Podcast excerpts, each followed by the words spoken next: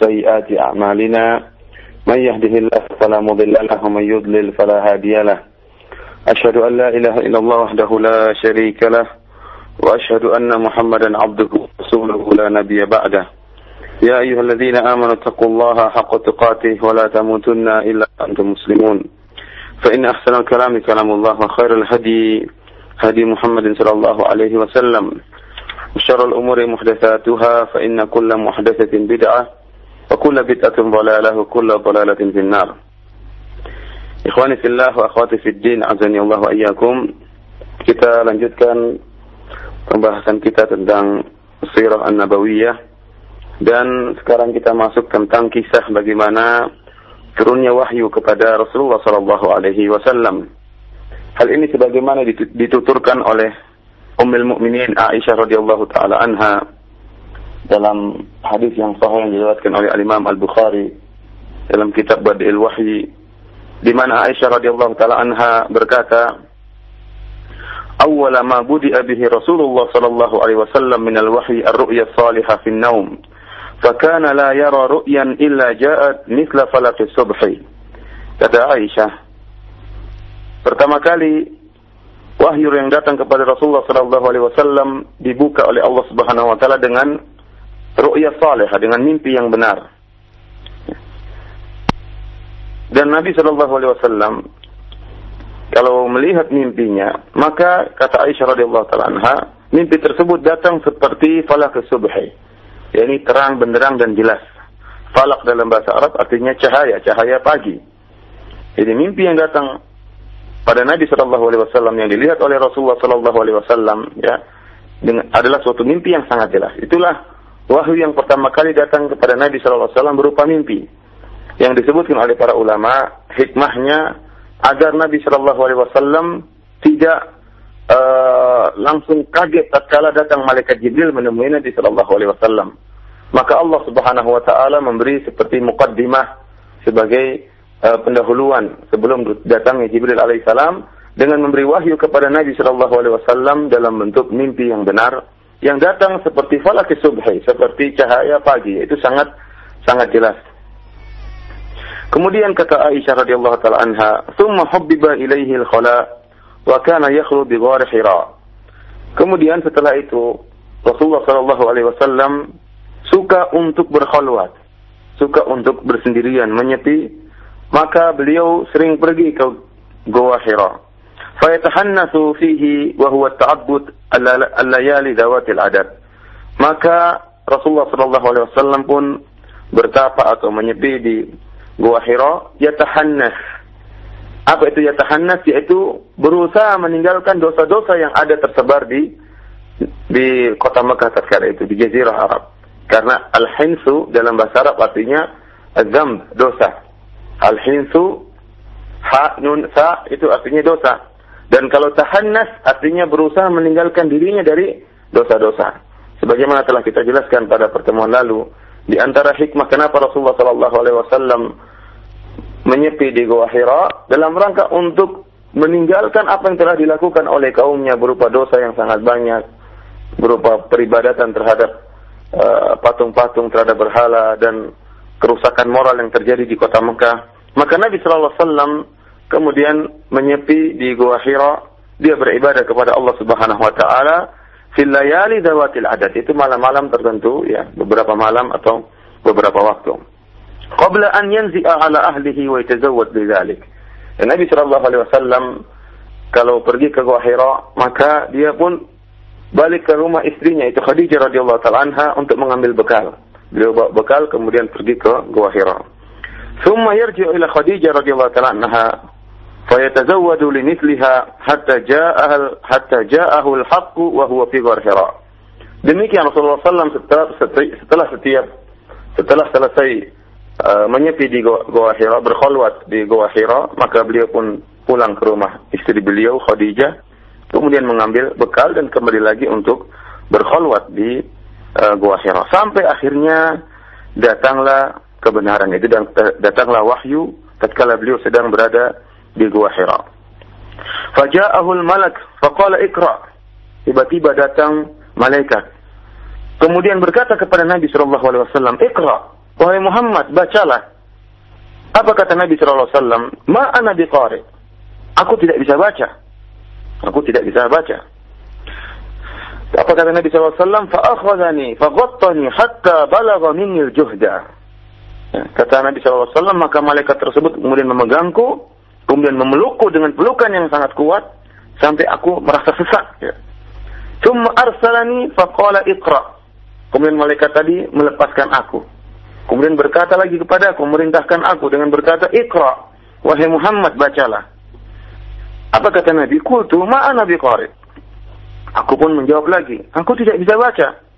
Ya, ma ana biqari. Aku tidak bisa baca. Fa akhadhani fa ghattani tsaniyata hatta balagha minna al-juhda. Kemudian malaikat tadi pun kembali memegangku dan memelukku dengan sangat kuat sampai aku merasa sesak. Ya. Kemudian arsalani, kemudian melepaskan aku kembali dan berkata lagi kepadaku, "Iqra."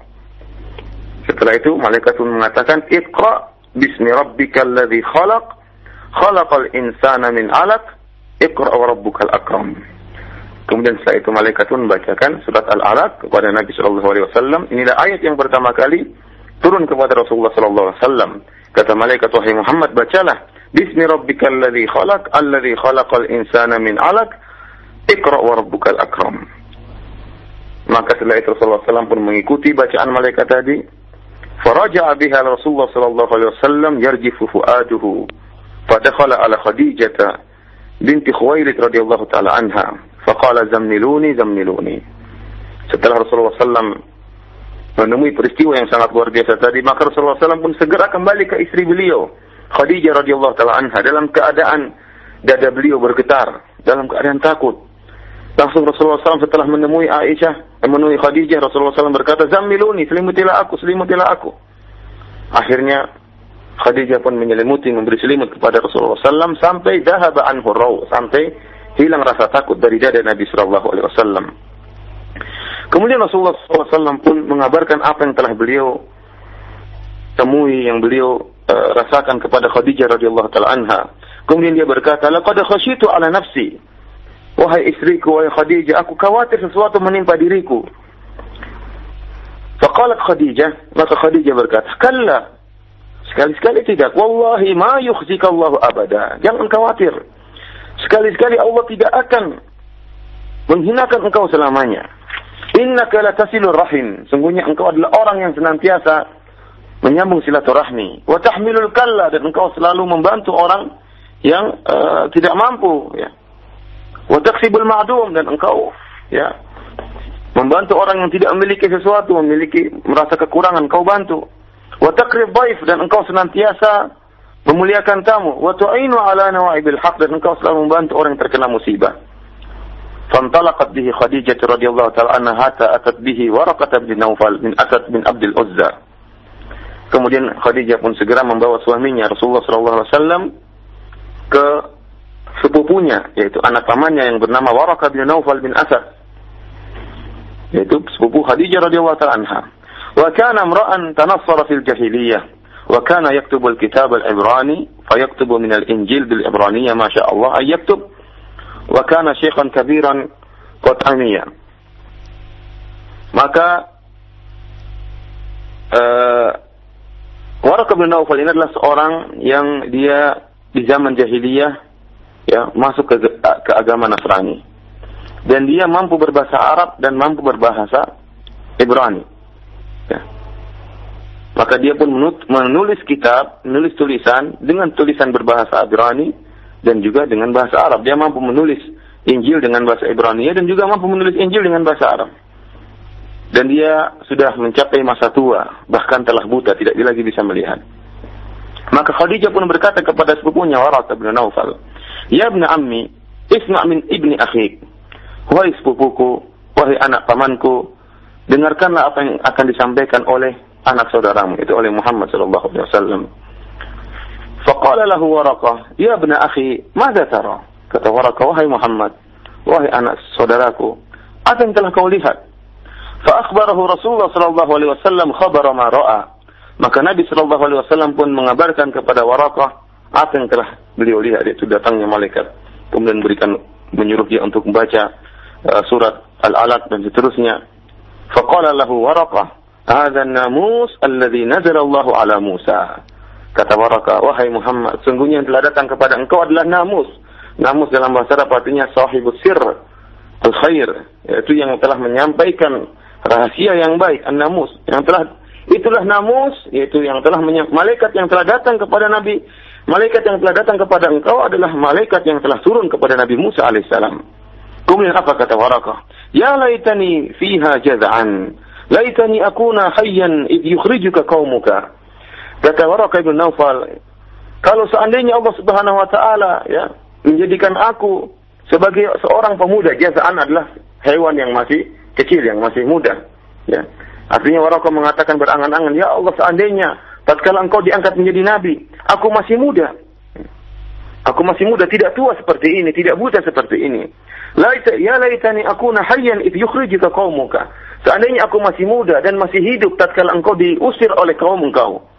Maka Rasulullah SAW tatkala mendengar perkataan Waraqah, beliau sangat kaget. Kaumnya ternyata ingin mengusir aku. Kaumnya ingin mengusir Rasulullah. Kata Rasulullah SAW, "Amukhrijiyahum?" Apakah kaumku ingin mengusir aku? Ya. Rasulullah heran bagaimana kaumnya ingin mengusir Rasulullah sallallahu alaihi wasallam. Sementara Rasulullah sallallahu alaihi wasallam adalah seorang yang ma'ruf, yang terkenal dengan akhlak yang mulia, terkenal dengan penuh amanah, ya. Terkenal dengan jujur, itu dikenal oleh orang kafir Quraisy seluruhnya. Bahkan membesar-membesar Quraisy tahu bahwasanya Rasulullah sallam berakhlak mulia dan penuh amanah dan sangat jujur. Maka Rasulullah sallam tatkala mendengar Waraqah berkata bahwasanya dia akan diusir oleh kaumnya, Rasulullah terperanjat dan berkata, "Amukhrijiyahum? Apakah mereka ingin mengusir aku?" Qala na'am, kata Waraqah, iya. "Lam ya'ti rajulun qad bimithli ma ji'ta bihi ila udi." Kata Waraqah, ketahuilah wahai Muhammad, tidak seorang pun yang datang seperti yang kau bawa sekarang ini, yaitu tidak seorang nabi pun, ya, kecuali akan dimusuhi. Wa in yudrikuni yaumuka ansuruka nasran mu'azzaran. Kalau seandainya tatkala engkau diusir dan aku masih hidup wahai Muhammad, aku akan menolong engkau dengan pertolongan yang sangat luar biasa, pertolongan yang sangat besar. Tsumma lam yanshab Waraqatu an tufiya wa fatara al-wahyu. Kemudian tidak lama kemudian Waraqah pun meninggal dunia, ya. Ternyata meninggal dunia sebelum Rasulullah SAW diangkat menjadi nabi. Kemudian wahyu pun terputus tatkala itu. Ikhwani fillah akhwati fiddin azanillahu wa iyyakum. Ya. Inilah kisah bagaimana awal turunnya wahyu kepada Rasulullah sallallahu alaihi wasallam. Sebelum kita mengambil faedah-faedah dari kisah ini, ya.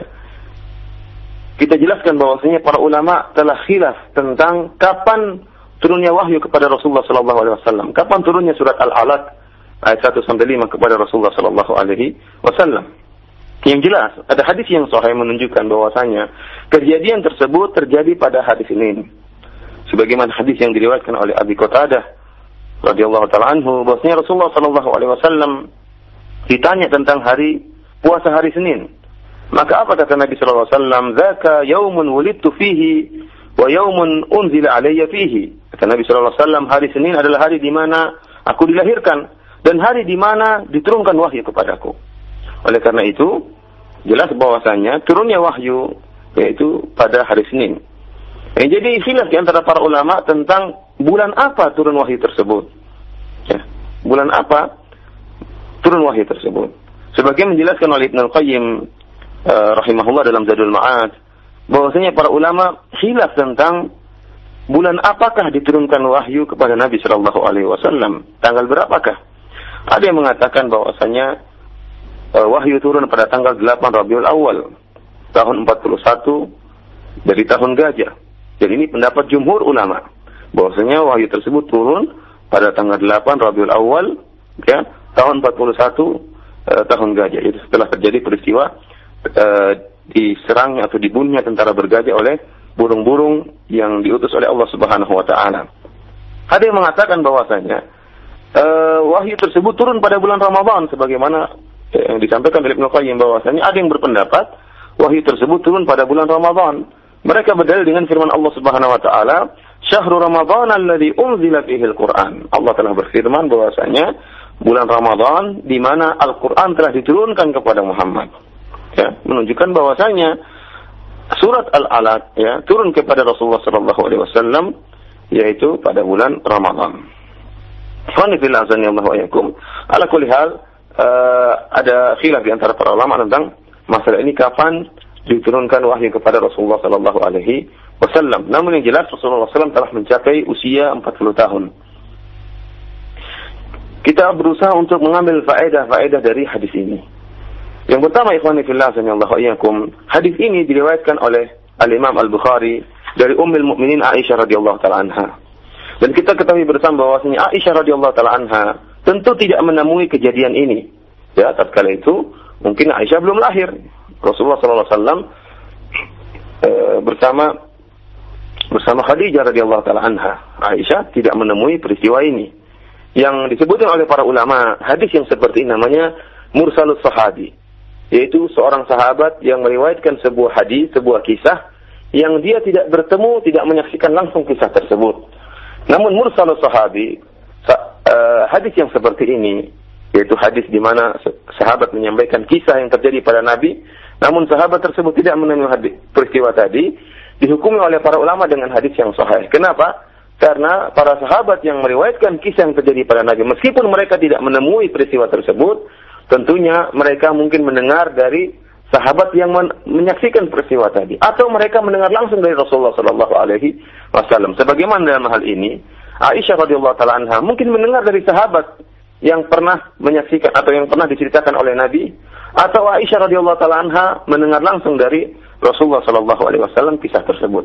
Yang jelas hadisnya sahih, tidak diragukan lagi akan kesahihannya.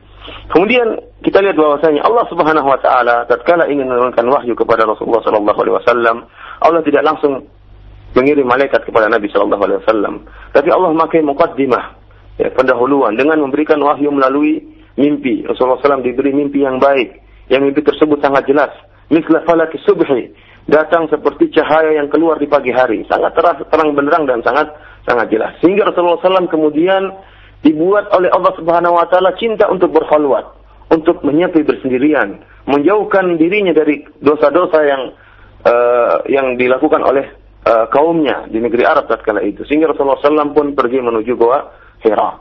Jadi Allah Subhanahu Wa Taala memberi mukaddimah kepada Rasulullah SAW. Kemudian ikhwan fillah azanallahu wa iyyakum, ya, perhatikan bahwasanya ayat yang pertama kali turun kepada Nabi sallallahu alaihi wasallam berkaitan dengan ilmu. Ya. Allah, malaikat Jibril mengatakan Iqra. Ya, bacalah. Ini isyarat bagi kita bahwasanya kaum muslimin hendaknya senang membaca, namun ingat, ya, senang menuntut ilmu, dan itu sangat dianjurkan dalam Islam. Betapa banyak hadis-hadis yang menunjukkan akan pentingnya ilmu. Betapa banyak hadis-hadis yang menunjukkan tingginya orang yang berilmu. Ya. Namun ingat kata malaikat Jibril kepada Nabi sallallahu alaihi wasallam, "Iqra bismi rabbikal ladzi khalaq." Bacalah Muhammad dengan nama Tuhanmu yang telah menciptakan. Tatkala baca, kita mengucapkan bismillah. Di sini malaikat Jibril mengkaitkan, atau Allah Subhanahu wa taala dalam surat Al-A'laq mengkaitkan antara bacaan, antara ilmu dengan iman kepada Allah Subhanahu wa taala. Oleh karenanya, ilmu yang kita pelajari harus menambahkan keimanan. Ya. Harus disertai dengan keimanan. Jangan sampai kita membaca suatu ilmu apa saja dalam rangka hanya sekedar menambah wawasan, tidak diniatkan untuk menambah iman, tidak diniatkan untuk beramal. Ya, ilmu yang sepertinya adalah ilmu yang sia-sia. Seorang tatkala belajar, tatkala menuntut ilmu, harus disertai dengan keimanan agar ada pengaruh dalam ilmunya. Betapa banyak orang yang punya ilmu namun tidak diamalkan ilmunya. Dan ilmu yang sepertinya akan menjadi bumerang bagi orang tersebut. Oleh karenanya, Ibn Al-Qayyim rahimahullah dalam kitabnya Al-Fawaid telah menyebutkan, setiap ilmu yang dituntut oleh seorang kemudian tidak menambahkan keimanan dalam hatinya, tidak menambahkan keyakinan dalam hatinya, maka ilmu tersebut madkhul. Ya, ilmu tersebut madkhul. Artinya apa? Ilmu tersebut ternyata terkontaminasi. Artinya orang yang belajar ilmu tersebut, niatnya tidak beres. Kalau ada orang belajar ilmu tidak menambah amal, ilmunya banyak, hafal ini hafal anu, namun tidak menambah amal solehnya, tidak menambah keimanannya, tidak menambah ketakwaannya, maka ketahuilah tatkala dia menuntut ilmu itu niatnya tidak beres. Ya, entah karena ria, entah karena ingin dipuji, entah karena kaiu sama teman, entah karena enggak enak sama ustaz, ya. Sehingga tatkala dia belajar kemudian tidak menambahkan amalannya, tidak menambah ketakwaannya, tidak menambah keimanannya, ketahuilah bahwasanya niatnya madhul, kata Ibn Al-Qayyim, niatnya itu terkontaminasi, terkotori dengan niat-niat yang tidak benar. Maka hendaknya dia segera falyuraji' nafsahu, hendaknya dia introspeksi diri, ya. Lihat selama ini, apakah ilmu yang dia tutup selama ini? Dia selama ini menambah khazanah ilmunya, menambah wawasan ilmunya. Apakah sebanding dengan amalannya? Apakah tambahan ilmunya berbanding lurus dengan tambahan amalannya? Kalau ternyata ilmunya terus bertambah namun amalnya semakin berkurang, ya, ketahuilah bahwasanya niatnya tidak beres. Betapa banyak orang yang pertama kali ngaji, ikut mengajian, semangat untuk beramal. Begitu dengar dari ustaz, ya, ada hadis langsung diamalkan. Begitu dengar ada hadis diamalkan. Lama-lama setelah sering ngaji, niatnya mulai berubah, tidak beres. Sehingga ikut pengajian hanya sekedar sebagai wawasan. Sudah bertahun-tahun, berpuluh-puluh tahun ikut pengajian namun amalnya tidak ada perubahan. Ketakwaan tidak berubah, keimanan tidak berubah. Akhlaknya tidak berubah, menunjukkan bahwasanya tatkala dia menuntut ilmu tidak disertai dengan keimanan. Oleh karenanya malaikat Jibril mengingatkan dalam ayat ini, ya, atau Allah Subhanahu wa taala mengingatkan dalam ayat ini, Iqra bismi rabbikal ladzi khalaq. Bacalah, namun ingat harus dikaitkan dengan keimanan. Kemudian ikhwani fillah azanillahu iyyakum, kita bisa mengambil faedah dari kisah ini, yaitu bahwasanya seorang jika mendapati kesulitan, mendapati problem, maka jangan dia simpan dalam dirinya. Maka ini telah diteliti oleh para psikolog, ya, bahwasanya seorang yang mendapati problemnya,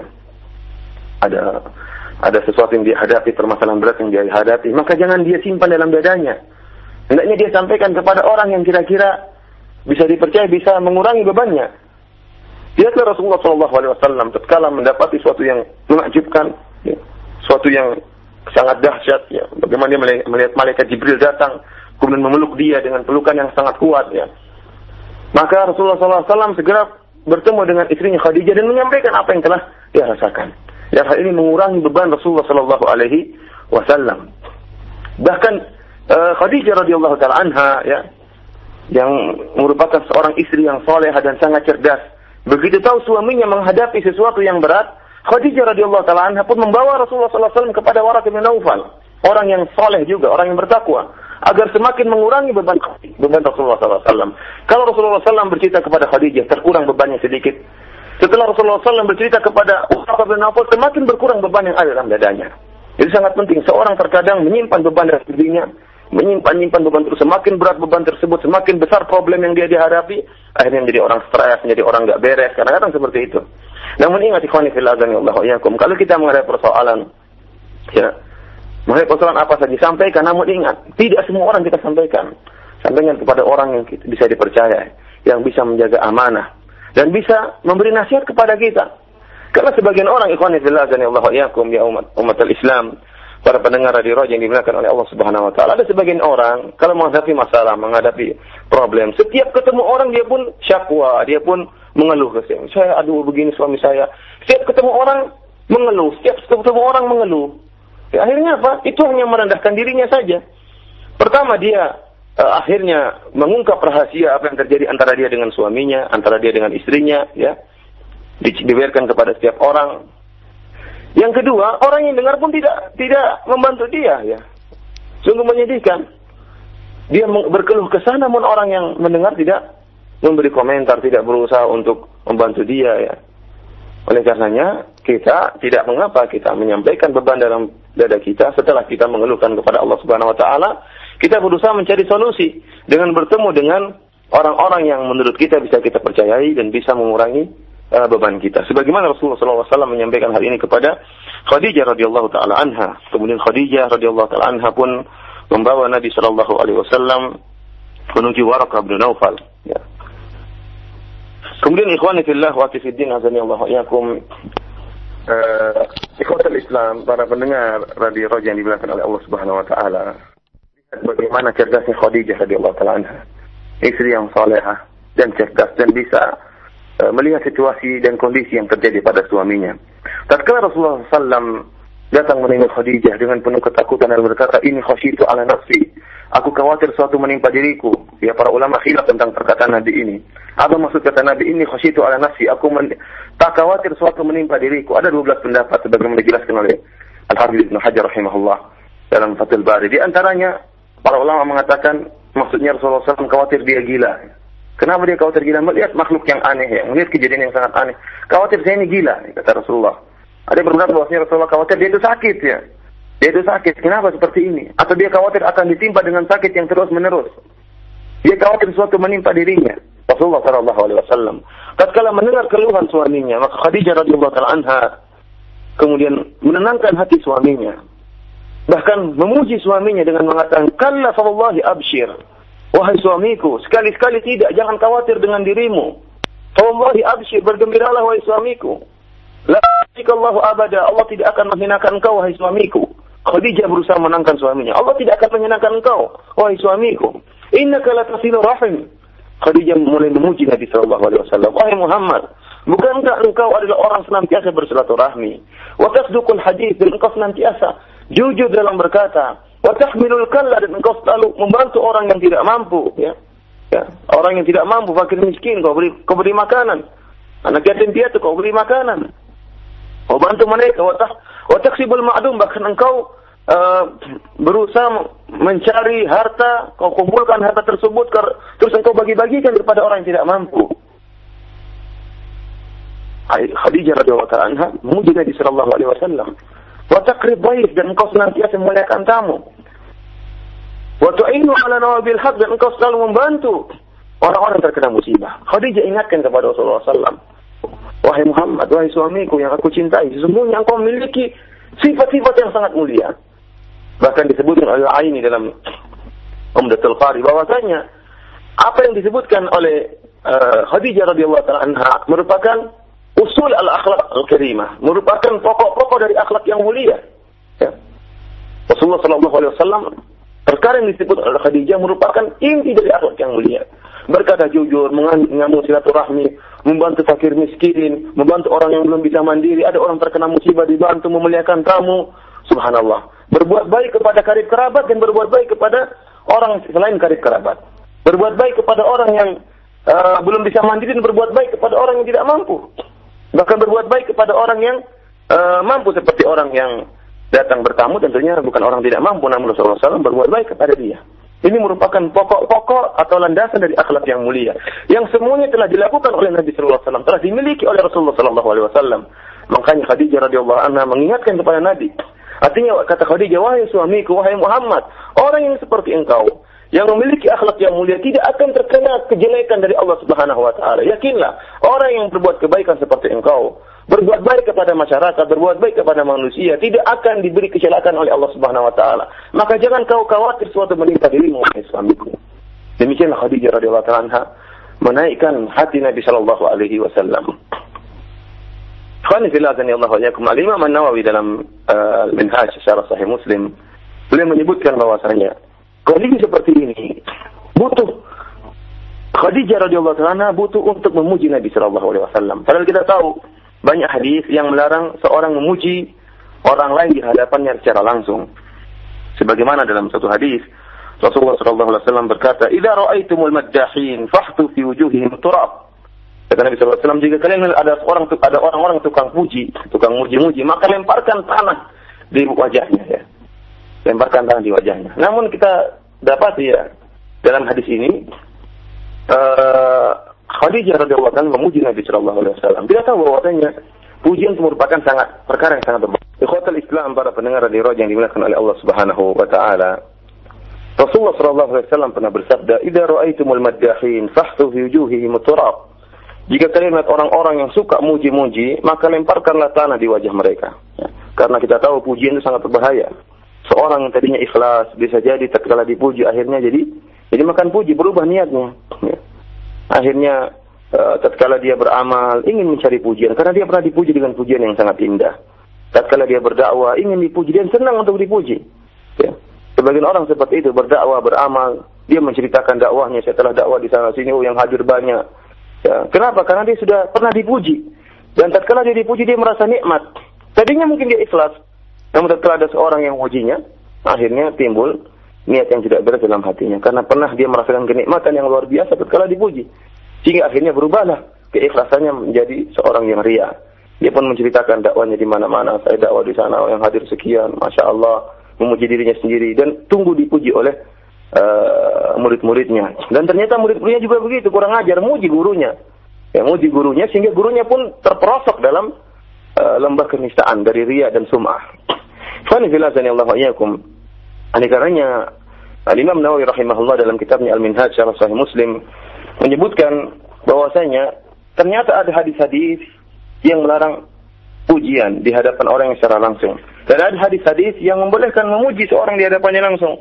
Sebagaimana hadis ini, Khadijah radhiyallahu ta'ala anha memuji Nabi sallallahu alaihi wasallam. Ya, dengan pujian yang sangat luar biasa kepada Nabi sallallahu alaihi wasallam.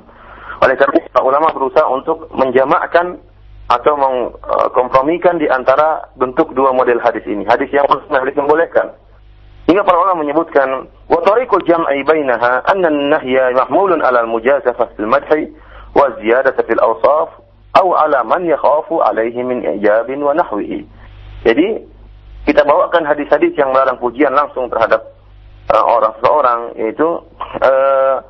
yaitu orang yang muji dengan cara yang ngawur, ya, pujian yang tidak benar, atau pujian yang berlebih-lebihan, itu pun dilarang. Atau pujian terhadap orang yang dikhawatirkan kalau dia dipuji akan tumbuh ujub dalam dirinya. Oh, ternyata saya memang hebat. Oh, ternyata saya memang amal saya memang banyak. Oh, ternyata memang dakwah saya diterima di mana-mana. Khawatir, ya. Kalau kita mengkhawatirkan orang tersebut tertimpa ujub atau penyakit riya dan macam-macamnya, maka tidak boleh kita muji orang tersebut. Namun jika ternyata pujian tersebut dibutuhkan, ada maslahatnya, ya, atau dalam rangka untuk memotivasi dia. Terkadang kita orang dalam keadaan malas, dalam keadaan tidak niat, tidak semangat untuk beramal. Kita ingatkan, wahai akhi, ente itu sebenarnya pintar, misalnya kita puji dia, ente sebenarnya pintar, atau ente sebenarnya itu, Masya Allah, tulisan antum itu bagus, ente harus nulis gitu. Jadi dia mungkin tadinya pernah menulis makalah, kemudian jadi futur, malas. Kita ingatkan bahwa dia memiliki kebaikan. Karena ada masalah dalam rangka untuk memotivasi dia, memacu dia untuk beramal soleh, memacu dia untuk berdakwah, memacu dia untuk berbuat kebaikan. Dalam hal ini maka pujian diperbolehkan. Sebagaimana Khadijah radhiyallahu ta'ala anha, tatkala melihat Nabi sallallahu alaihi wasallam mulai down, mulai turun, mulai takut sesuatu menimpa dirinya, maka Khadijah memuji Rasulullah sallallahu alaihi wasallam dengan pujian yang sangat luar biasa. Khadijah mengatakan, wahai suamiku, sungguhnya akhlak yang mulia seluruhnya telah terkumpul pada dirimu. Allah tidak akan menghinakan engkau. Allah tidak akan menimpakan kepada dirimu kemudaratan. Bagaimana tidak, engkau telah terkumpul pada dirimu segala bentuk akhlak mulia. Ikhwani fillah azani Allah wa iyyakum, di antara faedah yang bisa kita ambil dari kisah ini atau hadis ini, ya. Lihat bagaimana Nabi kita Muhammad sallallahu alaihi wasallam, sebuah sosok yang terkenal dengan akhlak yang mulia. Dan itu merupakan sifat dasar Nabi sallallahu alaihi wasallam. Sifat dasar Nabi sallallahu alaihi wasallam, berakhlak yang mulia. Dan itu dikenal oleh orang-orang kafir Quraisy, bahwasanya Muhammad sallallahu alaihi wasallam adalah orang yang berakhlak mulia. Sebelum menjadi nabi dan setelah menjadi nabi. Setelah jadi nabi pun Nabi sallallahu alaihi wasallam dikenal sebagai akhlak yang mulia, seorang yang jujur, menyeru kepada akhlak yang mulia. Itu dakwah Nabi sallallahu alaihi wasallam. Oleh karenanya tatkala Herakal bertemu dengan Abu Sufyan dalam hadis yang sahih juga dari Imam Bukhari di awal kitab sahih, kata Herakal kepada Abu Sufyan, "Wa madza ya'murukum?" Apa sih yang telah diperintahkan si Muhammad kepada kalian, wahai orang-orang Quraisy? Kata Abu Sufyan yang ketika itu masih kasar, dia mengatakan kepada Herakal bahwasanya Nabi sallallahu alaihi wasallam menyuruh kita untuk tidak menyembah kecuali kepada Allah Subhanahu wa taala. Ya, ubudullaha wa la tusyriku bihi syai'a. Itulah kata Muhammad, kata Abu Sufyan. Muhammad berkata kepada kami, sembahlah Allah saja dan jangan berbuat kesyirikan sama sekali. Watruku ma qala aba'ukum. Dan tinggalkanlah apa yang telah diucapkan oleh nenek moyang kalian. Perkataan-perkataan yang tidak benar seperti bersumpah dengan nama selain Allah. Lihat, di sini adalah tauhid. Ya, kata Abu Sufyan, Rasulullah SAW menyuruh kepada kami tauhid. Untuk menyuruh kepada Allah saja, beribadah kepada Allah saja, dan meninggalkan segala bentuk kesyirikan. Kemudian, wa kana ya'muruna bis-silah was-sidq wal-afaf. Kemudian Nabi sallallahu alaihi Muhammad juga menyeru kepada kami untuk bersilaturahmi dan untuk menjaga diri dari perbuatan-perbuatan yang buruk, dari akhlak yang buruk. ya, wasidq, dan menyuruh kami untuk berbuat jujur, untuk berkata jujur. Lihat dari sini, inilah dakwah yang dikenal dari Muhammad sallallahu alaihi wasallam, dikenal di kalangan orang-orang kafir Quraisy. Bahwasanya dakwah Rasulullah SAW itu adalah dakwah tauhid dan dakwah akhlak. Dakwah tauhid dan dakwah akhlak, menyuruh orang untuk berbuat tauhid, untuk mengerjakan tauhid dan meninggalkan kesyirikan, dan menyuruh orang untuk jujur, berkata, silaturahmi, menjaga diri akhlak yang buruk. Itulah dakwah Rasulullah SAW. Oleh karenanya, kata Abdullah bin Salam, tatkala Rasulullah SAW pertama kali datang ke Madinah, apa yang dikatakan oleh Nabi? Katanya, awwalu kalamin sami'tuhu minan Nabi sallallahu alaihi wasallam, ya ayuhan nas. Pertama kali saya dengar dari Nabi sallallahu alaihi wasallam tatkala berdakwah, ya ayuhan nas, wahai manusia. Assalamualaikum, tebarkanlah salam di antara kalian, akhlak yang mulia.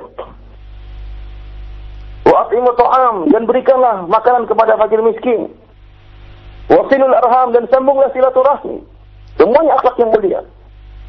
Wa sallu bil laili wan nasu niyam tadkhulul jannata bisalam. Dan salatlah malam tatkala salatlah tahajud di malam hari. Tatkala orang-orang sedang tidur, maka niscaya kalian akan masuk surga dengan penuh keselamatan. Inilah dakwah Nabi sallallahu alaihi wasallam. Dikenal oleh musuh-musuh Nabi sallallahu alaihi wasallam bahwasanya Nabi berdakwah tauhid dan berakhlak yang mulia. Oleh karena ikhwani fillah azanillahu wa iyyakum, kalau kita yaitu ahlu sunnah wal jamaah dikenal di kalangan orang-orang yang menyelisih kita atau dikenal di masyarakat bahwasanya kita berdakwah tauhid, alhamdulillah itu merupakan kebenaran, bahwasanya memang begitulah dakwah Nabi sallallahu alaihi wasallam. Dan ini sesuatu yang kita banggakan, alhamdulillah. Dengan nikmat Allah Subhanahu wa taala kita ahlu sunnah wal jamaah dikenal oleh masyarakat bahwasanya kita menyuruh kepada tauhid, mencegah orang-orang dari kesyirikan. Dengan segala bentuk kesyirikan kita perangi dan kita menyuruh mereka kepada tauhid. Dan jadi masalah pada poin kedua, apakah dakwah kita juga dikenal dengan dakwah akhlak? Apakah Ahlussunnah wal Jamaah dikenal dengan orang yang berakhlak mulia sebagaimana Muhammad sallallahu alaihi wasallam dikenal oleh musuh-musuhnya sebagai orang yang berakhlak mulia? Kalau ternyata kita Ahlussunnah wal Jamaah tidak dikenal dengan akhlak yang mulia, berarti dakwah kita selama ini keliru, kurang benar. Perlu diperbaiki. Kalau ada yang mengatakan kita sudah menjelaskan tentang akhlak, ya, kita katakan benar. Hampir setiap ustaz menjelaskan tentang akhlak, tapi porsinya mana? Porsinya apakah sebagaimana porsi tauhid?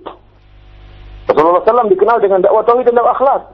Porsi yang Rasulullah SAW berikan kepada tauhid sangatlah luar biasa. Demikian juga Rasulullah SAW memberikan porsi dakwah tentang akhlak juga porsi yang besar. Oleh kerana terlalu banyak hadis yang berkaitan dengan akhlak. Bisa buka kitab Riyadhus Salihin. Berapa ribu hadis dalam kitab Riyadhus Salihin isinya tentang akhlak. Dalam Al-Quran betapa banyak ayat tentang akhlak. Banyak. Oleh kerana ikhwan fillah Allah wa iyyakum, cara dakwah kita harus kita perhatikan, yaitu dakwah kita konsentrasi penuh kepada tauhid dan kepada akhlak yang mulia. Sebagaimana Nabi sallallahu alaihi wasallam. Karena kata Rasulullah SAW, innama bu'istu liutammima makarimal akhlak. Sungguhnya saya ini hanyalah diutus oleh Allah Subhanahu Wa Taala untuk menyempurnakan akhlak yang mulia. Jadi Rasulullah menggunakan adatul hasr, innama, hanyalah. Ya. Kata Rasulullah, hanya saja saya diutus oleh Allah Subhanahu Wa Taala untuk menyempurnakan akhlak yang mulia. Dan bukankah akhlak yang mulia merupakan cerminan daripada tauhid, merupakan cerminan daripada iman kepada Allah Subhanahu Wa Taala. Sering saya ulang-ulang tentang hadis. Kata Rasulullah sallallahu alaihi wasallam, la yajtami'u al-iman wasyuh fi qalbi 'abdin abada. Hadis yang sahih dari Imam Nawawi. Kata Rasulullah sallam, tidak akan berkumpul dalam hati seorang hamba keimanan dan rasa pelit. Tidak akan berkumpul. Kalau ada orang yang mengaku dia sebagai seorang ahlu sunnah, seorang sunni di atas sunnah, kemudian masih punya rasa pelit, kikir, bakhil, ya, mengeluarkan uang pikir-pikir kepada fakir miskin, betapa banyak fakir miskin di kelilingnya butuh kepada sumbangsihnya, kepada perhatiannya, lantas dia tidak memperhatikan fakir miskin di kelilingnya, maka orang ini meskipun dia ngaji puluhan tahun, meskipun dia ngaku sebagai sunni, maka imannya dipertanyakan. Kenapa kata Nabi sallallahu alaihi wasallam berkata, la yajtami'ul iman wasyuh fi qalbi 'abdin abada. Tidak akan berkumpul iman dan rasa pelit dalam hati seorang selamanya. Karena orang yang pelit berarti keimanannya terhadap hari akhir kurang. Kalau seandainya imannya kepada hari akhir iman yang benar, dia tidak akan pelit. Dia tidak akan pelit. Dia yakin Allah akan menggantinya. Dia yakin bahwasanya harta yang dia keluarkan akan menjadi tabungannya di akhirat kelak. Namun orang yang enggan mengeluarkan harta itu orang yang pelit, imannya tidak. Ilmu yang dia miliki ya hanya sebagai wawasan. Iman yang dia ucapkan hanya sebagai hiasan bibir. Oleh karenanya kita semua harus introspeksi diri. Lihatlah Rasulullah sallallahu alaihi wasallam. Bagaimana kehidupannya penuh dengan akhlak mulia. Bagaimana kehidupannya memperhatikan orang di sekelilingnya. Perhatikan fakir miskin. Lihat kata Khadijah radhiyallahu anha, "Innaka la taksibul tahmilul kalla wa taksibul ma'dum wa tu'lamu bil haqq." Engkau senantiasa membantu orang yang tidak mampu, orang yang belum bisa mandiri engkau bantu, engkau cari duit banyak untuk dibagi-bagikan kepada fakir miskin, engkau membantu orang yang terkena musibah. Itu ciri khas Nabi sallallahu alaihi wasallam. Oleh karena kalau kita ingin menjadi seorang yang bermanhaj yang benar, ikutlah manhaj Nabi sallallahu alaihi wasallam dalam tauhid dan dalam akhlak. Karena jelas dan Allah yakum pembahasan ini sangatlah panjang, tapi ini sebagai isyarat bagi ikhwan sekalian, bagi para pendengar sekalian tentang bagaimana akhlak Rasulullah sallallahu alaihi wasallam. Kemudian ikhwani fillah wa iyyakum, ingatlah seorang yang berdakwah di jalan Allah Subhanahu wa taala pasti akan diuji. Sebagaimana Nabi sallallahu alaihi wasallam, dan ini diingatkan oleh Waraqah bin Nawfal. Waraqah bin Nawfal adalah seorang sepupu Khadijah radhiyallahu taala anha, dan dia pernah bersama seorang yang lain pergi ke negeri Syam. Zaid bin Amr bin Naufal, kalau tidak salah, mereka berdua pergi ke negeri Syam untuk mencari agama yang benar. Akhirnya Waraqah bin Nawfal masuk Kristen, masuk Nasrani, dan dia pun belajar bahasa Ibrani, dan dia mahir dalam bahasa Ibrani, sehingga dia bisa nulis Injil dengan bahasa Ibrani dan bisa nulis Injil dengan bahasa Arab, sehingga dia mengenal sifat-sifat Nabi. Tatkala dia tahu bahasa Ibrani, dia pun baca Injil, dia tahu tentang sifat-sifat seorang Nabi. Tatkala Nabi sallallahu alaihi wasallam mengabarkan apa yang telah ditimpanya, apa yang telah peristiwa yang dia hadapi dengan datangnya seorang malaikat menemui Nabi sallallahu alaihi wasallam, maka Waraqah bin Nawfal pun mengabarkan kepada Rasulullah sallallahu alaihi wasallam bahwasanya Rasulullah sallallahu alaihi wasallam pasti akan diusir oleh kaumnya. Ya. Apa kata Waraqah bin Nawfal? Ya laitani kuntu jaz'an. Seandainya tatkala kaum mengeluarkan engkau Muhammad, aku masih muda, ya. Aku masih muda. Ansuruka nasran mu'azzaran. Saya akan menolong engkau dengan pertolongan yang sangat besar. Pertolongan yang sangat kuat. Itu janji Waraqah bin Nawfal. Karena dia tahu Muhammad adalah seorang Nabi dan pasti akan diusir oleh kaumnya. Rasulullah SAW tatkala mendengar perkataan Waraqah ini, Rasulullah heran. Orang seperti saya Muhammad, yang dikenal sebagai orang yang berakhlak mulia, yang dikenal sebagai orang yang jujur, yang dikenal sebagai orang yang sangat amanah, kenapa bisa diusir oleh kaumku, Muhammad? Kata Waraqah menjelaskan demikianlah setiap nabi, ya, pasti akan dimusuhi oleh kaumnya. Bagaimana tidak? Ya. Setiap nabi datang dengan suatu perkara yang menyelisih adat kaumnya. Kaumnya terjerumus dalam kemusyrikan, terjerumus dalam kebid'ahan, terjerumus dalam penyelewengan akhlak, ya.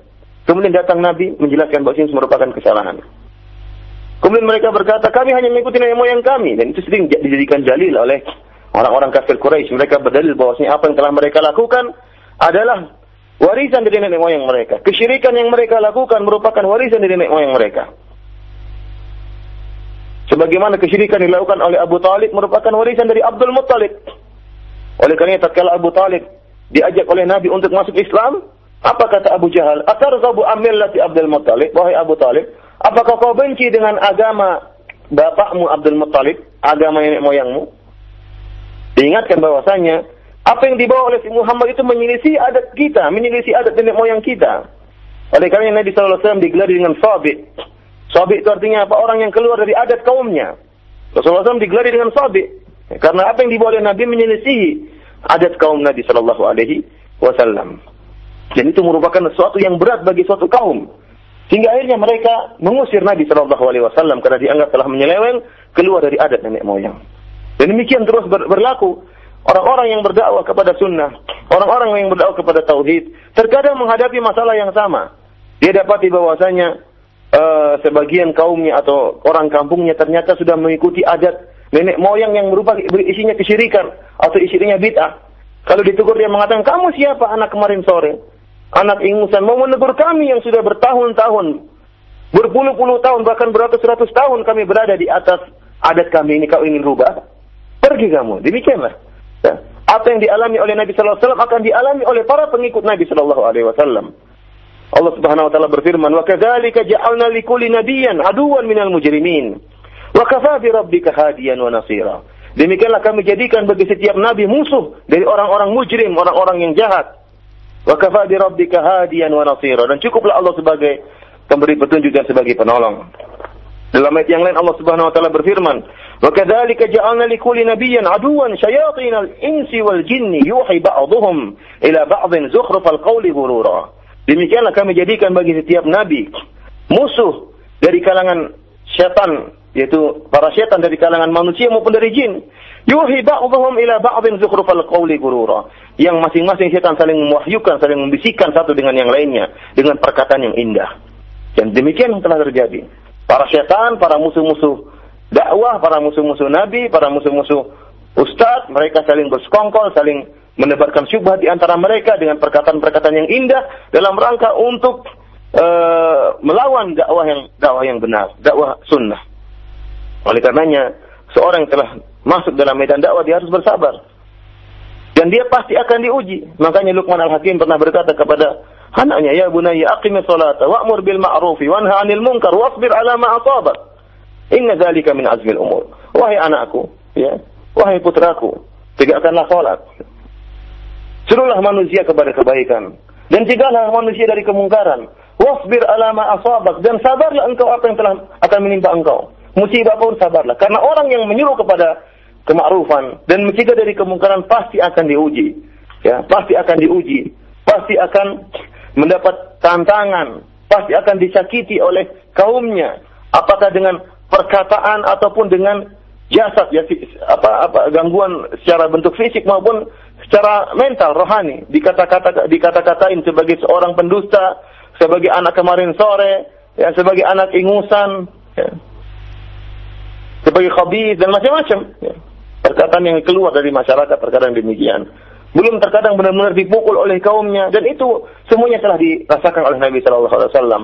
Nabi sallallahu alaihi wasallam dihina, dilempar batu berdarah, tatkala sujud kepalanya diinjak, diludahi oleh orang kafir. Semua pernah dirasakan oleh Nabi kita sallallahu alaihi wasallam. Oleh karena tatkala kita diuji, ingat bagaimana Muhammad sallallahu alaihi wasallam. Nabi yang paling mulia, yang pintu surga tidak akan terbuka kecuali yang bukan Nabi sallallahu alaihi wasallam, namun diuji oleh Allah. Dan ujian yang sangat luar biasa. Nabi SAW yang sebelum dikenal sebagai Nabi adalah orang yang sangat ma'ruf di kalangan orang-orang Arab tatkala itu. Orang yang mulia, orang yang berakhlak mulia, orang yang sangat jujur, orang yang sangat amanah. Namun tatkala diangkat menjadi Nabi, mereka berbalik 180 derajat. Dikatakan sebagai penyair, dikatakan sebagai orang gila, dikatakan sebagai penyihir dan macam-macamnya. Oleh karena itulah sedikit pelajaran yang bisa kita ambil dari kisah turunnya wahyu kepada Rasulullah sallallahu alaihi wasallam, dan insyaallah pada pekan depan kita akan lanjutkan pelajaran kita. Wallahu taala alam bisawab. Nah, kami ucapkan terima kasih jazakallah khairan pada Al-Ustaz yang telah menyampaikan materi dari pembahasan Syarah Nabawiyah As-Sahihah mengenai kisah atau perjalanan Rasulullah sallallahu alaihi wasallam pada permulaan turunnya wahyu. Selanjutnya, ikhwatal Islam, kami berikan kesempatan untuk Anda yang akan bertanya secara langsung. Di kesempatan siang hari ini ada 27 menit ke depan kami berikan kesempatan untuk Anda yang akan bertanya di 0218236543 untuk pertanyaan via telepon, atau melalui pesan singkat di 0819896543 untuk pesan singkat. Kami angkat untuk yang pertama dari penelpon. Halo. Ya, halo. Halo. Ya, silakan, dari mana Ibu? Assalamualaikum. Waalaikumsalam warahmatullahi. Dari mana? Ibu Yana di Cibinong. Silakan Ibu Yana. Mohon dikecilkan radionya Ibu, atau agak jauh ya, Ibu ya. Nah, silakan. Assalamualaikum Ustaz. Waalaikumsalam. Ustaz, betul saya ada titipan pertanyaan nih sama masih sepupu ya. Masih family dah gitu ya. Iya, gimana Bu? Nah, dia kan ini apa namanya? Dia kan tetangganya katanya punya tetangganya ikut salap begitu. Habis ikut salap itu dia apa namanya? Ini Ustaz mau agak menyimpang enggak apa-apa? Iya, bagaimana Ustaz? Kami kembalikan ke Ustaz untuk menjawab. Nah, coba silakan Bu. Boleh enggak ya? Iya, silakan Bu. Dia kata namanya, dia nanya sama saya, kata dia bilang gini kata, dia kan tetangganya ini apa namanya ikut salap. Ada gitu kan dia pakai hijab ya. Terus pakai hijab itu dia bilang katanya, Oh, jadi banyak yang ngomongin dia katanya. Jadi nggak enak dia, jadi dia buka hijab katanya. Nah itu katanya soalnya dia bilang kalau saya nggak buka katanya tetangga-tetangganya itu jadi pada menggibah dia ya. Saya kan jadi dosa katanya.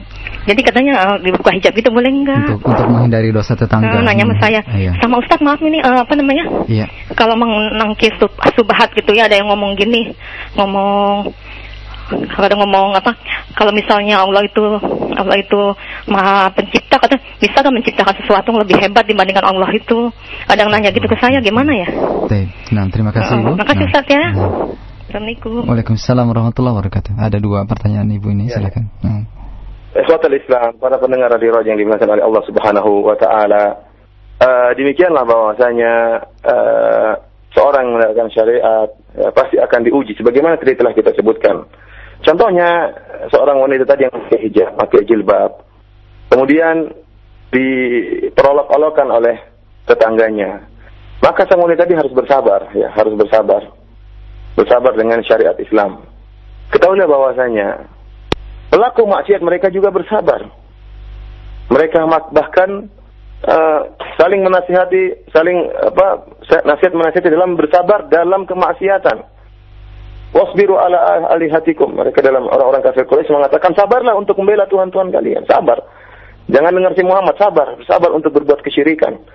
Demikian juga mereka mengatakan bersabar dalam berbuat kemaksiatan. Orang yang berbuat maksiat juga sabar. Dahulu kita orang-orang Indonesia tatkala masih memiliki adab yang tinggi, masih menjaga aurat. Kalau ada seorang wanita yang membuka pahanya saja di tengah kampung, mungkin sudah dicela oleh banyak orang. Mungkin 50 tahun lalu seperti itu. Atau jangan jauh-jauh, mungkin 20 tahun lalu seperti itu, 30 tahun lalu masih seperti itu. Terutama di kampung-kampung yang masih di situ terjaga terjaga adat yang baik ya. Kalau ada wanita yang buka auratnya, memakai celana di kelihatan pahanya atau kelihatan sedikit buah dadanya, tentunya akan dimurkai atau dicemoohi oleh masyarakat. Namun orang ini, pelaku maksiat ini yang memamerkan auratnya, sabar dalam memamerkan auratnya, sehingga akhirnya diikuti oleh banyak orang. Sampai akhirnya jadi sekarang semua orang buka aurat, sampai akhirnya terbalik kondisinya. Justru orang yang pakai jilbab jadi bahan cemoohan. Jadi bahan olok-olokan. Oleh karena kita katakan ya ukhti muslimah yang tadi memakai jilbab, sabar. Ya, sabar pakai jilbab yang ujian. Kalau orang-orang pelaku maksiat, pelaku kesyirikan bersabar di atas kesyirikannya, bersabar di atas maksiatnya, kenapa dia tidak bersabar? Bersabar di atas jalan Allah Subhanahu wa taala. Bersabar di atas jalan Allah Subhanahu wa taala, janji Allah jelas surga. Kenapa dia tidak bersabar? Cemoohan orang, perkataan orang itu akan sirna sebentar saja. Kalaupun mereka mau hina kita 20 tahun sebentar dibandingkan kehidupan kita di akhirat yang kekal abadi. Apalagi ternyata omongan mereka terkadang cuma sebentar, lama-lama mereka bosan atau terkadang mereka dapat hidayah dengan kesabaran kita tatkala memakai jilbab. Jangan sekali-sekali kita buka jilbab. Sungguhnya perkataan apa yang telah membisiki dada ukhti ini yang mengatakan kalau dia pakai jilbab jadi mereka menjadi menggibah dia, kalau kita dia buka jilbab saja, itu adalah perkataan iblis ya. Syubhat dari iblis. Ya. Sekarang kalau ada orang sholat, kamu soalim, kamu saya nggak sholat saja biar orang nggak cemooh. Ini iblis ini. Ingin membuat ukhti membuka jilbab ukhti. Oleh karena itu bersabar, tetap berakhlak mulia, memakai jilbab, tidak peduli dengan apa ucapan mereka, ya tetap berakhlak mulia. Kalau mereka menggibah, yaitu urusan mereka dengan Allah Subhanahu Wa Taala. Yang jadi pertanyaan ukhti bagaimana? Kalau ukhti malu terhadap masyarakat karena memakai jilbab. Lantas apakah tatkala ukhti buka jilbab atau buka hijab tidak malu kepada Allah Subhanahu wa taala? Tidak malu kepada Rabbus samawati wal ard, penguasa alam semesta ini? Tidak malu kepada yang telah menciptakan ukhti, yang telah memberi hidayah kepada ukhti, kemudian ukhti buka jilbab gara-gara perkataan manusia? Oleh karenanya bersabar dalam menghadapi ujian, karena dakwah menjalankan sunnah pasti diuji. Namanya masuk surga itu berat ya. Harus ada ujian yang dihadapi. Kemudian saya tidak lupa untuk mengingatkan tatkala ukhti memakai jilbab yang syar'i, jangan lupa untuk berinteraksi dengan masyarakat. Jangan hanya di rumah saja, ya enggak. Ziarahi tetangga, datangi tetangga, ya, tanya tentang kondisi mereka. Kalau ada yang sakit dikunjungi. Tentunya ini akan mengurangi gangguan mereka. Karena kalau seorang kita baiki, dia akan baik. Kita kasih hadiah kepada mereka, kita kunjungi mereka, dia akan berkurang gangguannya. Minimal mereka akan pekewuh dengan ukhti. Malu dengan ukhti, orang ini sering mengunjungi kita, malu kita ganggu terus ya. Itulah Allah Ta'ala nasihat saya kepada ukhti yang tadi melepaskan jilbabnya. Yang kedua, pertanyaan kedua, bukankah Allah innallaha ala kulli syai'in qadir? Itu benar bahwasanya innallaha ala kulli syai'in qadir. Allah Maha kuasa atas segala sesuatu. Para ulama telah menyebutkan bahwasanya Allah Maha kuasa atas segala sesuatu tanpa ada pengecualian. Namun yang namanya sesuatu, Allah Maha kuasa atas segala sesuatu karena syai' itu dari sya'a, ya. Yang dijelaskan dalam bahasa Arab, terutama yang dijelaskan oleh Ibn Taimiyah rahimahullah dalam kitab-kitabnya, bahwasanya sesuatu di situ adalah sesuatu, bukan sesuatu yang jam'ul baina naqidain, sesuatu yang tidak masuk akal, ya. Contohnya apa? Contohnya, kalau orang yang berkata, bisakah Allah menjadikan sesuatu naik ke bawah? Bisakah Allah menjadikan sesuatu naik ke bawah? Ini enggak benar, pertanyaan ini keliru sejak awal. Namanya naik itu ke atas, namanya turun ke bawah. Kalau ada yang bertanya, bisakah Allah menjadikan turun ke atas? Itu enggak benar itu, pertanyaan itu salah. Itu bukan sesuatu yang dimampu oleh Allah, itu bukan sesuatu asalnya. Tidak dinamakan sesuatu hal itu. Ya, sehingga keluar dari ayatnya. Atau seperti orang mengatakan, orang-orang orientalis atau orang-orang yang terpukau dengan ilmu filsafat mengatakan, bisakah Allah subhanahu wa ta'ala, bukankah Allah maha kuasa atas segala sesuatu? Apakah Allah mampu untuk menciptakan Allah seperti Allah, ya, menciptakan Allah yang kedua? Kita bilang ini pertanyaan keliru. Bagaimana Allah menciptakan Khalik? Nggak mungkin. Kalau Khalik diciptakan namanya makhluk. Itu pertanyaan sudah keliru sejak awal. Allah subhanahu wa ta'ala menciptakan dan tidak diciptakan. Bagaimana Allah bisa menciptakan yang misal-misal dirinya? Menciptakan sesuatu maha pencipta dan tidak diciptakan. Ya, kalau Allah menciptakan, berarti Allah itu diciptakan awal yang kedua. Itu pertanyaan sudah keliru sejak awal. Ini sering mereka, menunjukkan Allah menciptakan suatu benda yang sangat berat yang tidak mampu dipikul oleh Allah. Ini sudah salah sejak awal.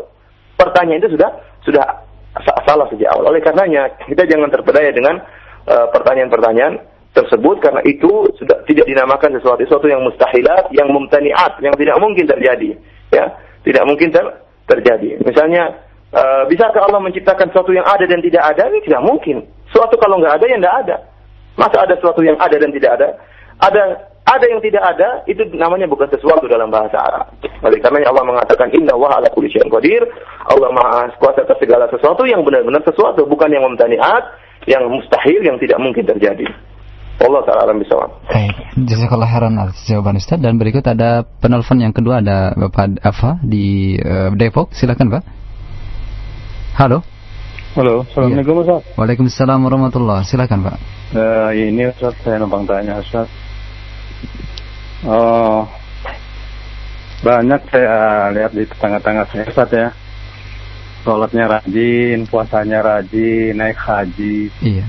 Cuman implikasinya dalam kehidupan itu nggak ada Ustaz. Akhlaknya kurang. Iya. Tidak peduli dengan orang miskin. Iya. Tidak peduli dengan anak yatim. Jadi ini yang kurang apanya nih Ustaz? Tapi itu saja Bapak. Assalamualaikum warahmatullahi wabarakatuh. Waalaikumsalam warahmatullahi wabarakatuh. Bagaimana Ustaz menyampaikan pertanyaan? Jadi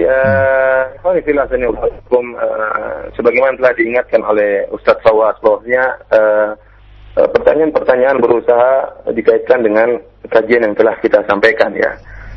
Jadi usahakan pertanyaan tersebut teratur dan berkaitan dengan kajian materi yang telah kita sampaikan pada hari ini.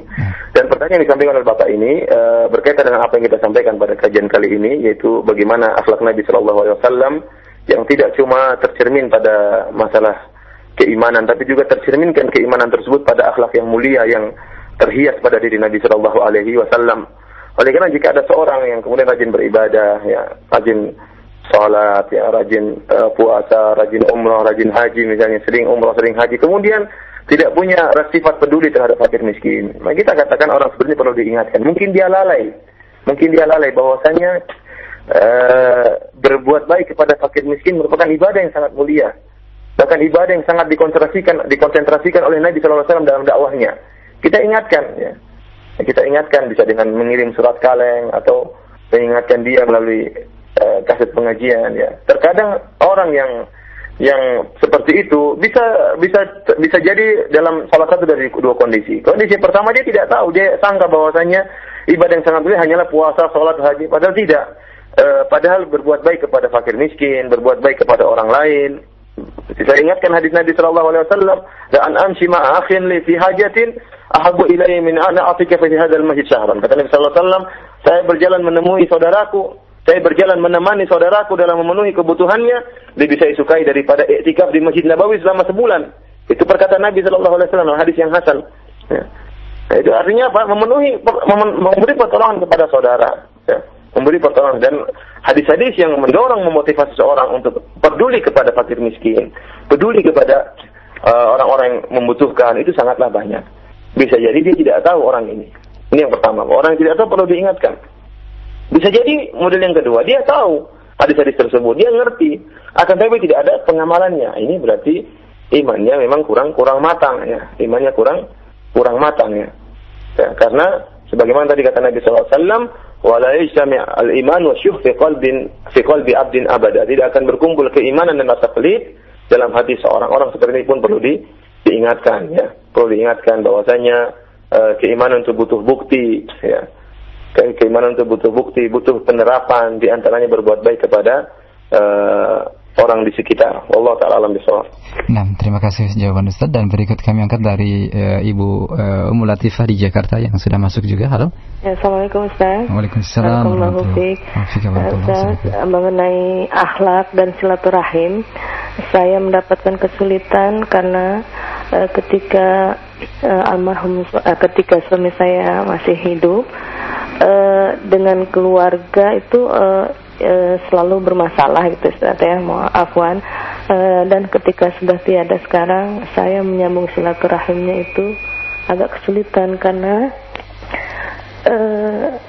memulainya sudah 26 tahun itu saya mulai gitu Ustaz ya. Belum juga mendapatkan tempat seolah-olah saya di sana. Jadi apa yang harus saya lakukan mengenai akhlak saya ini bagaimana Ustaz? Jazakallahu khairan. Ibu, maksud Ibu ya? Dengan keluarga dari suami Ibu ya? Iya. Dan yang lebih parah lagi, mantan istri suami itu orang Nasrani Ustaz. Mereka gabung bersama gitu sekarang ini. Jadi Ibu, apa yang harus saya lakukan Ustaz? Ya, jazakallahu khairan. Assalamualaikum warahmatullahi wabarakatuh. Waalaikumsalam warahmatullahi wabarakatuh. Silakan Ustaz. Subhanallah, apa yang dilakukan Ibu merupakan sesuatu yang sangat luar biasa ya, karena itulah bentuk silaturahmi yang sesungguhnya. Tatkala kita diputuskan silaturahmi, kita tetap menyambung ya. Ya, adapun orang yang silaturahmi kepada kita balas itu perkara yang mudah. Dia berbuat baik kepada kita berbuat baik kepada dia. Jadi merupakan perkara yang sulit. Kalau orang berbuat buruk kepada kita berbuat baik kepada dia. Padahal di antara definisi akhlak yang mulia adalah al-ihsan ila man asa. Berbuat baik kepada orang yang berbuat buruk kepada kita. Ada orang yang mengatakan kalimat yang buruk kepada kita ucapkan dengan kalimat yang baik. Ya, ada orang yang memutuskan silaturahmi, kita sambung silaturahminya. Meskipun dia tidak mau menyambung silaturahmi. Apa yang dilakukan Ibu adalah sesuatu yang baik dan akhlak yang sangat mulia ya. Yang seharusnya banyak orang cemburu dengan apa yang dilakukan oleh Ibu ya, berbuat baik kepada orang yang berbuat buruk kepada Ibu. Oleh karenanya Ibu tetap bersabar dalam bersilaturahmi meskipun mereka tidak menyambung atau tidak menyambut sikap baik Ibu ya, bahkan bersikap buruk tetap terhadap Ibu. Sabar karena kita bersilaturahmi bukan mencari pujian dari keluarga suami Ibu, bukan, tapi kita mencari pujian dari Allah Subhanahu wa taala. Kita mencari muka kepada Allah Subhanahu wa taala. Oleh karenanya bersabar. Kemudian berdoa kepada Allah Subhanahu wa taala, siapa tahu Allah membuka hati mereka.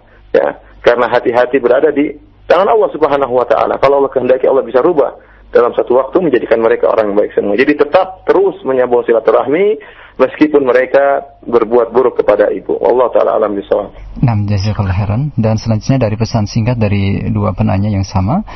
Ustaz, bagaimanakah hukum bagi manusia atau kaum muslimin saat ini yang menggunakan peninggalan-peninggalan Nabi, semisal baju besinya ataupun pedang Nabi yang kemudian dipamerkan dan dijadikan sebagai sebuah dan sering dijadikan atau dipamerkan untuk kegiatan-kegiatan amal pencarian dana ataupun yang sejenisnya. Apakah hal ini termasuk ke dalam sebuah istihza ataupun ataukah sebaliknya merupakan sebuah pengagungan dari Rasulullah sallallahu alaihi wasallam? Silakan Ustaz. Jadi ikhwan fillah, azanillahu wa iyyakum, Rasulullah SAW tidak pernah mengajarkan kepada kita ya kalau ada bekas-bekas barang yang dia miliki kemudian diagungkan, itu tidak pernah diajari oleh Nabi sehingga tidak pernah dipahami oleh para sahabat. Rasulullah SAW penuh barokah, akan tapi jasad beliau, rambut beliau berbarokah, jasad beliau berbarokah, akan tapi baju beliau, baju besi beliau, baju perang beliau, pedang beliau, tidak ada kaitannya dengan barokah Nabi SAW. Dan Nabi SAW tidak pernah mengajarkan para sahabat untuk mengagungkan hal tersebut. Oleh karenanya, jadi pertanyaan sebelum kita melanjutkan pembicaraan kita, itu baju besi dapat dari mana? Baju perang dapat dari mana? Pedang-pedang itu dapat dari mana? Wong sahabat itu tidak pernah pakai pedang Nabi 1400 tahun yang lalu. Itu pedang dapat dari mana? Ya. Apalagi di Indonesia, dapat dari mana pedang tersebut? Bisa pedangnya bisa kesasar di Jawa, bisa kesasar di Irian, bisa kesasar di Sulawesi. Dari mana pedang tersebut? Ya. Oleh karenanya itu suatu hal, itu orang yang cari duit saja ya, memamerkan pedang Nabi SAW, bukan pedang. Saya khawatir terkumpul kepada mereka kedustaan dan memanfaatkan agama untuk mencari duit ya mencari sumbangan dengan memamerkan pedang Nabi, mengajarkan hal yang tidak benar kepada kaum muslimin, ya, menipu kaum muslimin dengan memamerkan pedang yang bukan pedang Nabi SAW, kemudian memanfaatkan agama dalam rangka untuk mencari duit. Ini yang suatu perkara yang tidak benar. Oleh karenanya kita katakan bahwasanya perbuatan tersebut perbuatan yang sangat tercela dan tidak pernah diajarkan oleh Nabi dan para sahabatnya. Allah Ta'ala misal. Baik, Ustaz, jazakallahu khairan jawaban Ustaz. Dan berikutnya ada Ummu Raisya di Cipayung, Jakarta Timur. Silakan, Bu. Ya, Assalamualaikum Ustaz. Waalaikumsalam warahmatullahi wabarakatuh. Iya, mau nanya Ustaz, sekarang ini kan saya baru pindah dekat dengan nenek saya yang usianya sudah 80 tahun. Nah, beliau ini mungkin sudah membiasakan mengirim-ngirim doa Al-Fatihah atau Yasin kepada mungkin suaminya yang sudah meninggal ataupun saudara-saudara yang lain. Ya, kemudian pertanyaannya mohon jawaban perincian, karena saya sudah menjelaskan tapi mungkin saya terbatas dalam penyampaian saya, ilmu saya. Saya mohon Ustaz menjelaskan secara terperinci mengenai hukum-hukum kirim-kirim doa tadi itu, Ustaz. Iya. Itu saja. Iya. Assalamualaikum warahmatullahi wabarakatuh. Waalaikumsalam warahmatullahi wabarakatuh. Baik, Ustaz, silakan. Jadi para pendengar radio yang Allah Subhanahu wa taala, termasuk bentuk berbakti kepada orang tua, yaitu berbakti kepada nenek dan berbakti kepada kakek ya, dan itu merupakan kerjaan atau ibadah yang sangat mulia. Dan adapun berkaitan dengan orang yang sudah meninggal dunia, banyak amalan yang bisa kita lakukan untuk orang yang telah meninggal dunia. Rasulullah telah bersabda, "Idza mata ibnu Adam inqata'a 'amaluhu illa min thalas, shadaqatin jariyah, ilmun yantafa'u bihi, wal waladun salih yad'u lahu." Jika seorang anak Adam telah meninggal, maka terputuslah amalannya kecuali di tiga perkara: sedekah jariyah, kemudian ilmu bermanfaat, dan anak soleh yang mendoakannya. Para ulama telah menyebutkan ijma' para ulama, ada beberapa amalan yang disepakati oleh para ulama bermanfaat bagi orang yang sudah meninggal dunia. Yang pertama, sedekah ya, atas nama orang yang sudah meninggal dunia. Kita bersedekah, berikan kepada fakir miskin, beri makan kepada fakir miskin, dengan niat amalan tersebut disampaikan kepada orang yang sudah meninggal dunia. Di antara juga adalah berhaji dan umrah. Ini juga disepakati oleh para ulama, bahkan Al-Imam Syaukani dalam kitabnya Nailul Autar menyebutkan tidak ada yang menyelisihi mazhab ini kecuali orang-orang Mu'tazilah yang mengatakan bahwasanya haji untuk orang sudah meninggal tidak sah dan umrah untuk orang meninggal tidak sah. Imam Syaukani dalam Nailul Autar menyebutkan akan hal ini, bahwasanya ini sepakat di kalangan para ulama. Sampainya haji yang menghajikan orang sudah meninggal atau umrah orang yang sudah meninggal. Kemudian misalnya juga menyembelih untuk dibagikan kepada fakir miskin, dan niatnya pahala tersebut diberikan kepada orang yang sudah meninggal, dan ini termasuk dalam bab sedekah. Kemudian juga para ulama, ini adalah berkaitan dengan amalan yang dikirimkan. Kemudian ada bentuk yang lain, itu doa itu bukan amalan yang dikirimkan, bukan, tapi kita berdoa bagi orang yang sudah meninggal agar Allah meningkatkan derajatnya atau agar Allah mengurangi dosa-dosanya, dan ini juga bermanfaat dengan kesepakatan para ulama. Oleh karenanya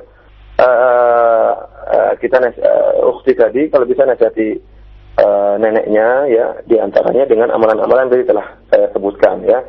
Ya, berdoa buat neneknya, buat suaminya yang telah meninggal ya. kemudian bersedekah, berbuat baik ya, atas demi dengan meniatkan pahalanya dikirimkan kepada suaminya. Adapun mengirim Al-Fatihah, mengirim bacaan Al-Quran, maka ini khilaf di antara para ulama, akan tapi yang rajih yang dikuatkan oleh Imam Syafi'i, mazhab Syafi'i, bahwasanya mengirim Al-Fatihah, mengirim Yasin, mengirim Al-Baqarah, mengirim Ali Imran tidak akan sampai kepada mayat, tidak akan sampai kepada mayat. Wallahu taala alam bisawab. Baik Ustaz. Kemudian pertanyaan terakhir tampaknya di kesempatan siang hari ini dari pendengar kita, dari Pak Andri di Bekasi dan pendengar kita di Tambun yang bertanya, Ustadz, Rasulullah SAW sejak masa kecil kemudian masa remaja dan menganjak dewasa atau beranjak dewasanya terjaga dan beliau adalah shadiqul masduq. Akan tetapi kami mendapati bahwasannya riwayat diangkatnya beliau menjadi Rasul adalah pada umur 40 tahun. Apakah hal ini sahih dan bagaimana ataupun apa hikmah yang bisa kita petik dari umur Rasulullah yang 40 tahun? Apakah kita bisa mengambil ibrah bahwasannya pada usia tersebut maka seseorang bisa menerima sesuatu atau bisa menerima tugas yang sangat berat diantaranya sebagai Rasul ini tadi? Dan bolehkah bagi kita bisa mengambil ibrah hal ini dengan menjadikan umur 40 tahun untuk menjadi atau menerima tugas-tugas yang berat? Demikian Ustaz, jazakallah khairan atas jawaban Ustaz. Ya. Ikhwan fillah wa akhwati fi din, azanillahu yakum. Para pendengar di radio yang dimuliakan Allah Subhanahu wa taala. Wallahu alam, saya tidak tahu jelas ya apa hikmah kenapa Allah Subhanahu wa taala menanti sampai Rasulullah SAW umur 40 tahun baru diangkat menjadi seorang nabi. Apakah tatkala itu di bangsa Arab umur tersebut merupakan umur yang pas ya, mengingat kita tahu bahwasanya tatkala itu di Jazirah Arab banyak pemuka-pemuka Quraisy, ya, banyak pembesar-pembesar Quraisy yang seandainya kalau dilihat dari umur nabi, seandainya nabi diutus lebih muda daripada itu, mungkin mereka masih meragukan kedewasaan Nabi sallallahu alaihi wasallam, masih meragukan kematangan Nabi sallallahu alaihi wasallam. Apakah itu sebabnya? Wallahu taala alam bisawab, saya tidak tahu pasti, akan tapi kemudian kita mengambil dalil dari hal ini bahwasanya seorang tatkala 40 tahun baru mengemban tugas-tugas berat, maka kita katakan tidak mesti ya, tidak mesti menunggu 40 tahun ya. Kita tahu bahwasanya sahabat Nabi sallallahu alaihi wasallam berbeda-beda umur mereka, ada yang muda, ada yang tua, dan Nabi sallallahu alaihi wasallam membebankan kepada mereka untuk berdakwah ya. Meskipun ada di antara mereka yang masih muda, meskipun ada yang mereka yang sudah tua, bahkan sebagian mereka Rasulullah SAW utus untuk keluar kota, untuk keluar dari kota Madinah dan kota Mekah untuk dalam rangka berdakwah kepada jalan Allah Subhanahu wa taala. Karena memang kalau kita perhatikan memang umur 40 tahun itu adalah umur yang paling istilahnya matang. Ya, seorang telah memakan garam dengan banyak ya, namun masih nampak tegar dan muda. Berbeda kalau sudah lebih daripada itu ya, sudah makan banyak, makan garam makan, tapi sudah cenderung pada kelemahan, sudah mencapai usia 50 apalagi mencapai usia 60. Ini hanya sekedar perkiraan, akan tapi hakikat dari kenapa hikmah Allah mengangkat Nabi sallallahu alaihi wasallam sampai umur 40 tahun baru diangkat menjadi nabi, wallahu taala bisawab, saya tidak tahu. Demikian saja ikhwan fillah, insyaallah yakum. Apa yang kita ana sampaikan pada kesempatan kali ini kurang lebihnya ana mohon maaf, yang benar dari Allah Subhanahu wa taala, yang salah dari pribadi sendiri dari syaitan. Semoga Allah Subhanahu wa taala maafkan saya dan maafkan para pendengar sekalian, dan semoga Allah Subhanahu wa taala mengumpulkan kita di surga Allah Subhanahu wa taala yang penuh dengan kenikmatan yang tidak pernah dilihat oleh mata kita dan tidak pernah didengar oleh pendengaran kita dan bahkan tidak pernah terbetik dalam hati kita. Demikian saja, wabillahi taufiq wal hidayah. Assalamualaikum warahmatullahi wabarakatuh.